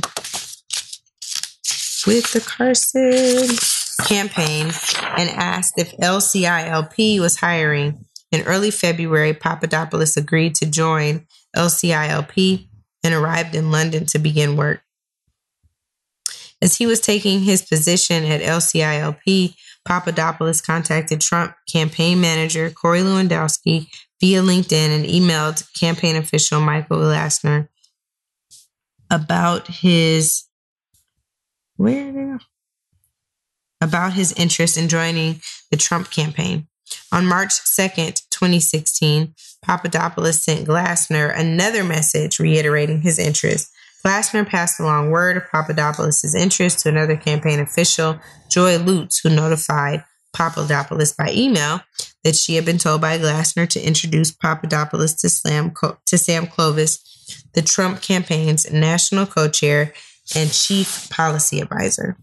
At the time of Papadopoulos' March 2nd email, the media was criticizing the Trump campaign for lack of experienced foreign policy or national security advisors within its ranks. To address that issue, senior campaign officials asked Clovis to put a foreign policy team together on short notice. After receiving Papadopoulos' name from Lutz, Clovis performed a Google search on Papadopoulos, learned that he had worked at the Hudson Institute, and believed that he had credibility on energy issues. On March 3rd, 2016, Clovis arranged to speak with Papadopoulos by phone to discuss Papadopoulos joining the campaign as a foreign policy advisor.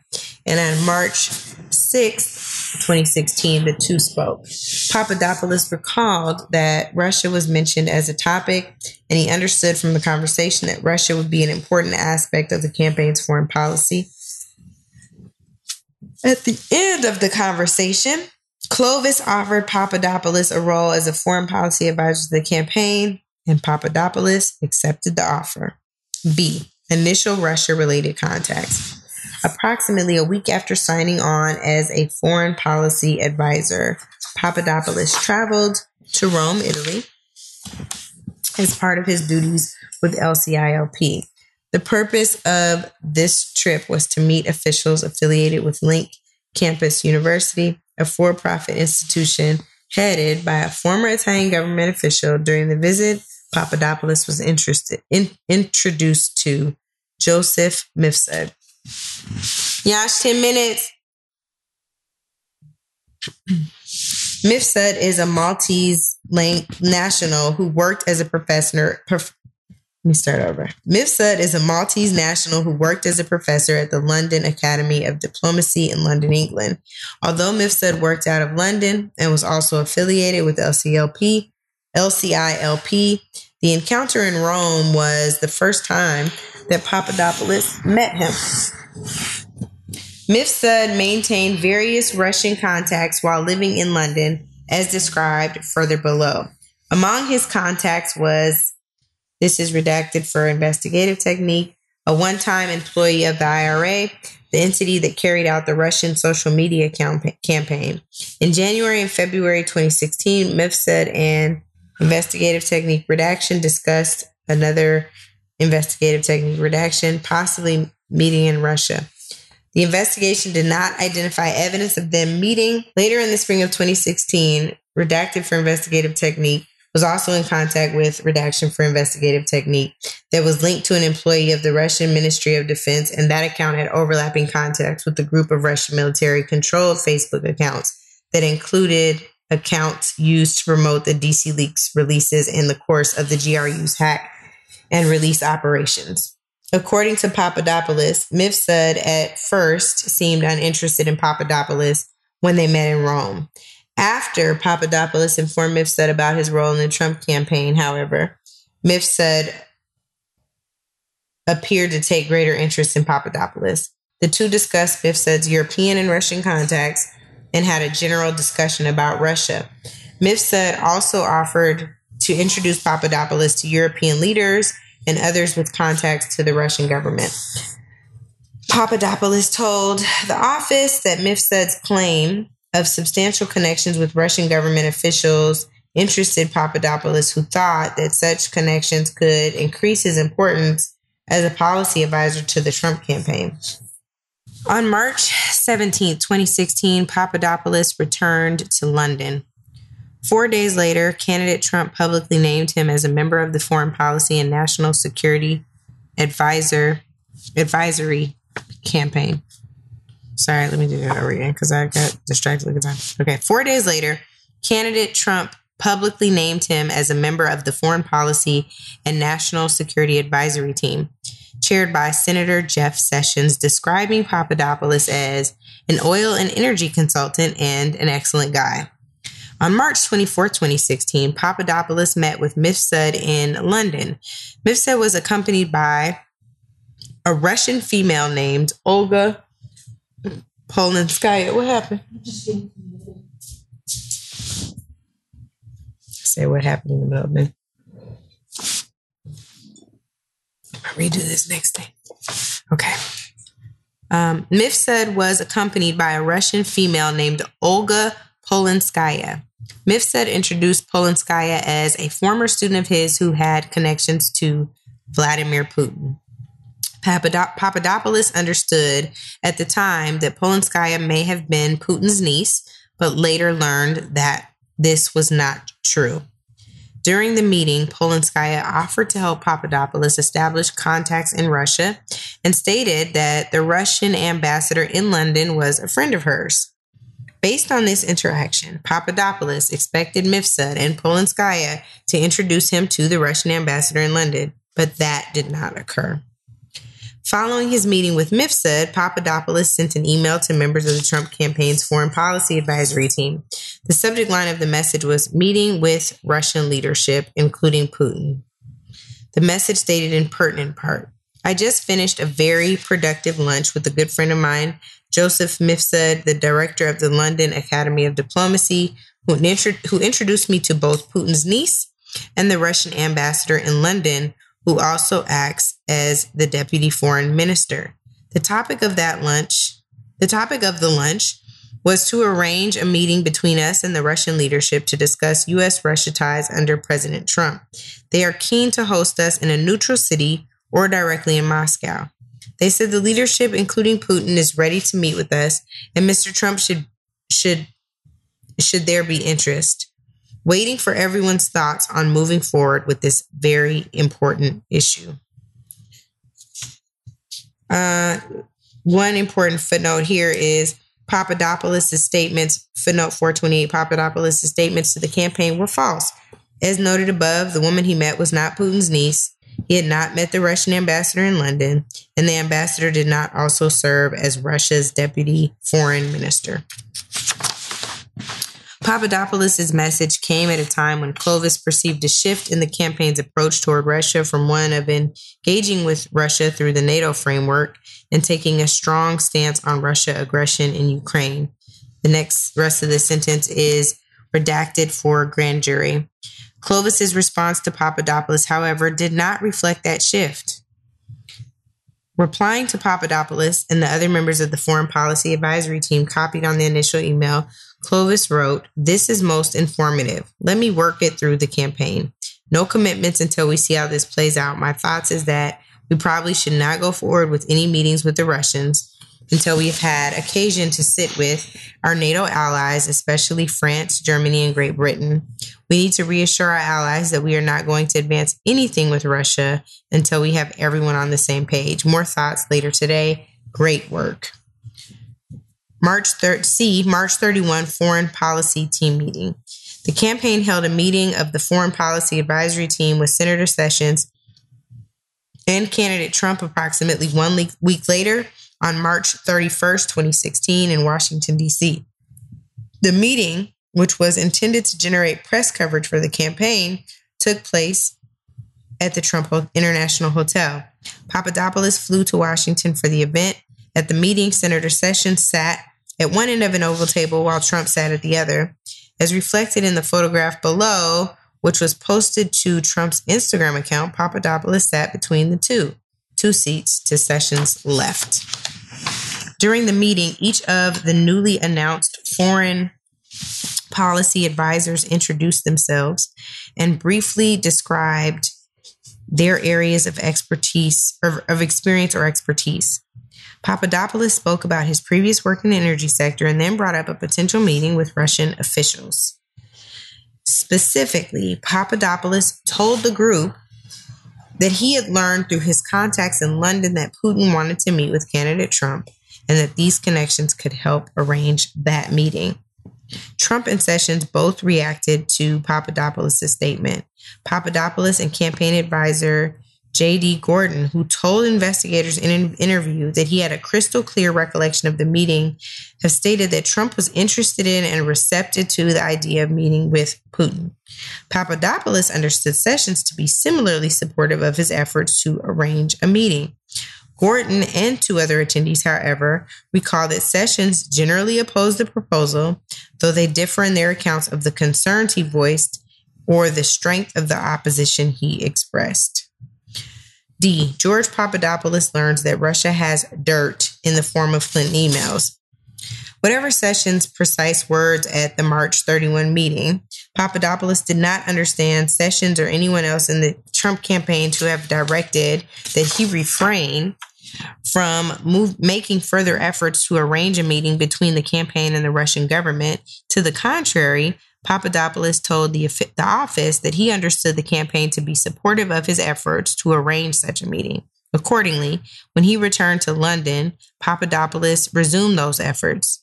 Throughout April 2016, Papadopoulos continued to correspond with, meet with, and seek Russia contacts through Mifsud and at times Polonskaya. For example, within a week of her initial March 24 meetings with meeting with him, Polonskaya attempted to send Papadopoulos a text message, which email exchanges show to have been drafted or edited by Mifsud, address, addressing Papadopoulos' wish to engage with the Russian Federation. When Papadopoulos learned from Mifsud that Polonskaya had tried to message him, he sent her an email seeking another meeting. Polonskaya responded the next day that she was back in St. Petersburg, but would be very pleased to support Papadopoulos' initiative between our two countries and to meet him again.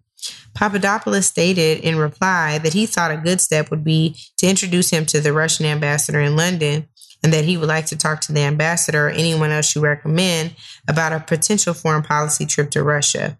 Mifsud, who had been copied on the email exchanges, replied on the morning of April 11th, 2016. He wrote, This has already been agreed. I am flying to Moscow on the 18th for a Valdai meeting, plus other meetings at the Duma. We will talk tomorrow. The two bodies referenced by Mifsud are part of or associated with the Russian government. The Duma is a Russian legislative assembly, while the while Valdai refers to the Valdai Discussion Club, a Moscow-based group that is close to Russia's foreign policy establishment. Papadopoulos thanked Mifsud and said that he would see him tomorrow. For her part, Polonskaya responded that she had already alerted my personal links to our conversation and your request that we are all very excited the possibility of a good relationship with Mr. Trump and that the Russian Federation would love to welcome him once his candidature would be officially announced.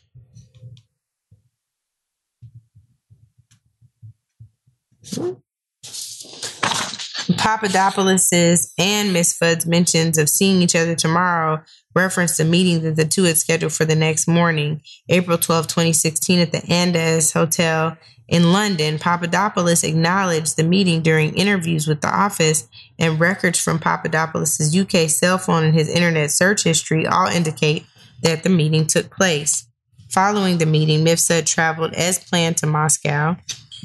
On April 18, 2016, while in Russia, Mifsud introduced Papadopoulos over email to Ivan Timofeev, a member of the Russian International Affairs Council, RIAC. Mifsud had described Timofeev as having connections with the Russian Ministry of Foreign Affairs, the executive entity in Russia responsible for Russian foreign relations.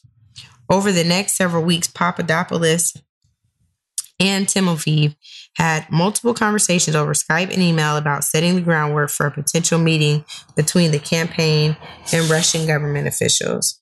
Papadopoulos told the office that on one Skype call, he believed that his conversation with Timofeev was being monitored or supervised by an unknown third party because Timofeev spoke in an official manner and Papadopoulos heard odd noises on the line.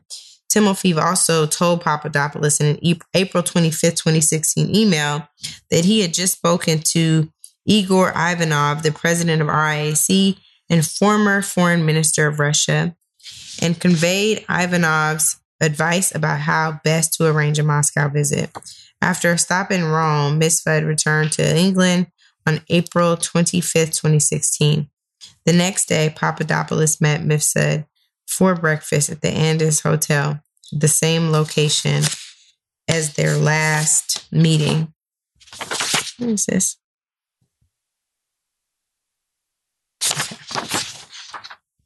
During that meeting, Mifsud told Papadopoulos that he had met with high level Russian government officials during his recent trip to Moscow. Mifsud also said that on the trip, he learned that the Russians had obtained dirt on candidate Hillary Clinton.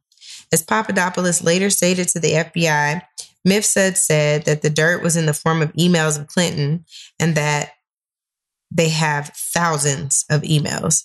On May 6, 2016, 10 days after that meeting with Mifsud, Papadopoulos suggested to a representative of a foreign government that the Trump campaign had received indications from the Russian government that it could assist the campaign through the anonymous release of information that would be damaging to Hillary Clinton.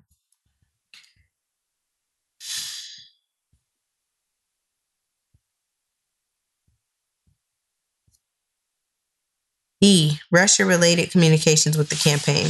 While he was discussing with his foreign contacts a potential meeting of campaign officials with Russian government officials, Papadopoulos kept campaign officials apprised of his efforts.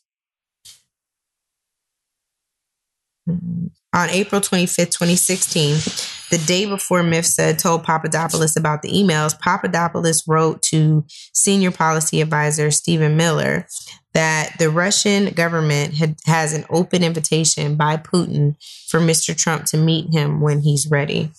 And that the advantage of being in London is that these governments tend to speak a bit more openly in neutral cities. On April 27th, 2016, after his meeting with Mifsud, Papadopoulos wrote a second message to Miller stating that some interesting messages were coming in from Moscow about a trip when the time is right. The same day, Papadopoulos sent a similar email to campaign manager Corey Lewandowski, telling Lewandowski that Papadopoulos had been receiving a lot of calls over the last month about Putin wanting to host Trump and the team when the time is right. Papadopoulos' Russia related communications with campaign officials continued throughout the spring and summer of 2016. On May 4th, 2016, he forwarded to Lewandowski an email from Timofeev raising the possibility of a meeting in Moscow, asking Lewandowski whether that was something we want to move forward with. The next day, Papadopoulos forwarded the same Timofeev email to Sam Clovis, adding to the top of the email Russia update. He included the same email in a May 21st, 2016 message to senior campaign official Paul Manafort under the subject line Request from Russia to meet Mr. Trump, stating that Russia had been eager to meet Mr. Trump for quite some time and has been and have been reaching out to me to discuss. Manafort forwarded the message to another campaign official without including Papadopoulos and stated, Let's discuss. We need someone to communicate that Trump is not doing these trips. It should be someone low level in the campaign so as not to send any signal. On June 1st, 2016, Papadopoulos replied to an earlier email chain with Lewandowski about a Russia visit, asking if Lewandowski, Lewandowski wanted to have a call about this topic and whether we were following up with it. After Lewandowski told Papadopoulos to connect with Clovis because he was running point, Papadopoulos emailed Clovis that the Russian MFA was asking him if Mr. Trump is interested in visiting Russia at some point. Papadopoulos wrote in an email that he wanted to pass this info along to you for you to decide what's best to do with it and what message I should send or to ignore.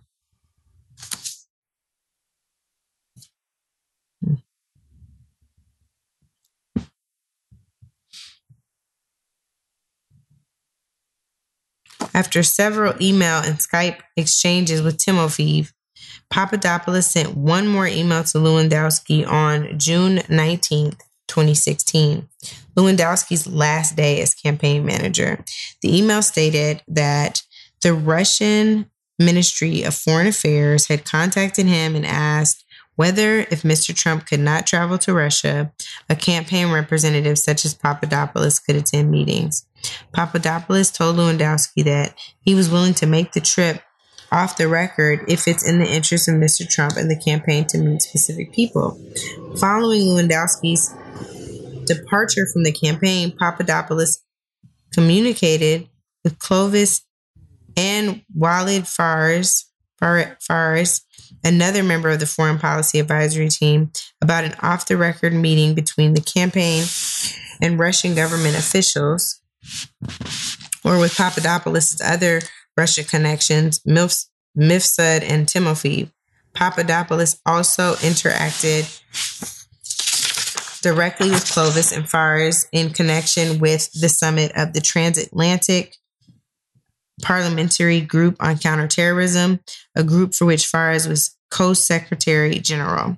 On July 16, 2016, Papadopoulos attended the TAG summit in Washington, D.C., where he sat next to Clovis. Although Clovis came, claimed to have no recollection of attending the TAG summit, Papadopoulos remembered discussing Russia and a foreign policy trip with Clovis and Phares during the event. Papadopoulos' recollection is consistent with emails sent before and after the TAG summit. The pre summit messages included a July 11, 2016 email in which Phares suggested meeting Papadopoulos the day after the summit to chat, and a July 12th message in and a July 12th message in the same chain in which Phares advised Papadopoulos that other summit attendees are very nervous about Russia, so be aware. 10 days after the summit, Papadopoulos sent an email to Mifsud listing Phares and Clovis as other participants in a potential meeting at the London Academy of Diplomacy.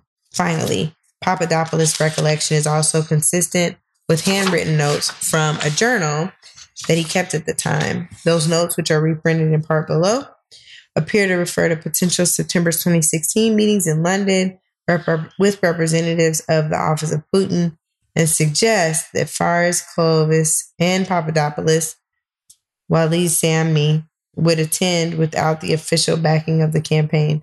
No official letter, no message from Trump. Later communications indicate that Clovis determined that he, Clovis, could not travel. On August 15, 2016, Papadopoulos emailed Clovis that he had received requests from multiple foreign governments, even Russia, for closed door workshops, consultations abroad, and asked whether there was still interest for Clovis, Phares, and Papadopoulos to go on that trip.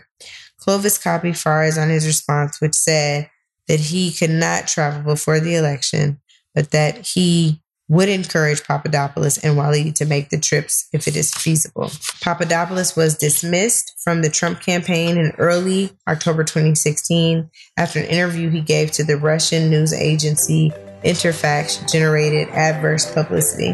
We're all my children of the light, born in the sinning, but steady striving to do right. My people are warriors. All we know is to fight, praying they see God in everything I write. Yeah.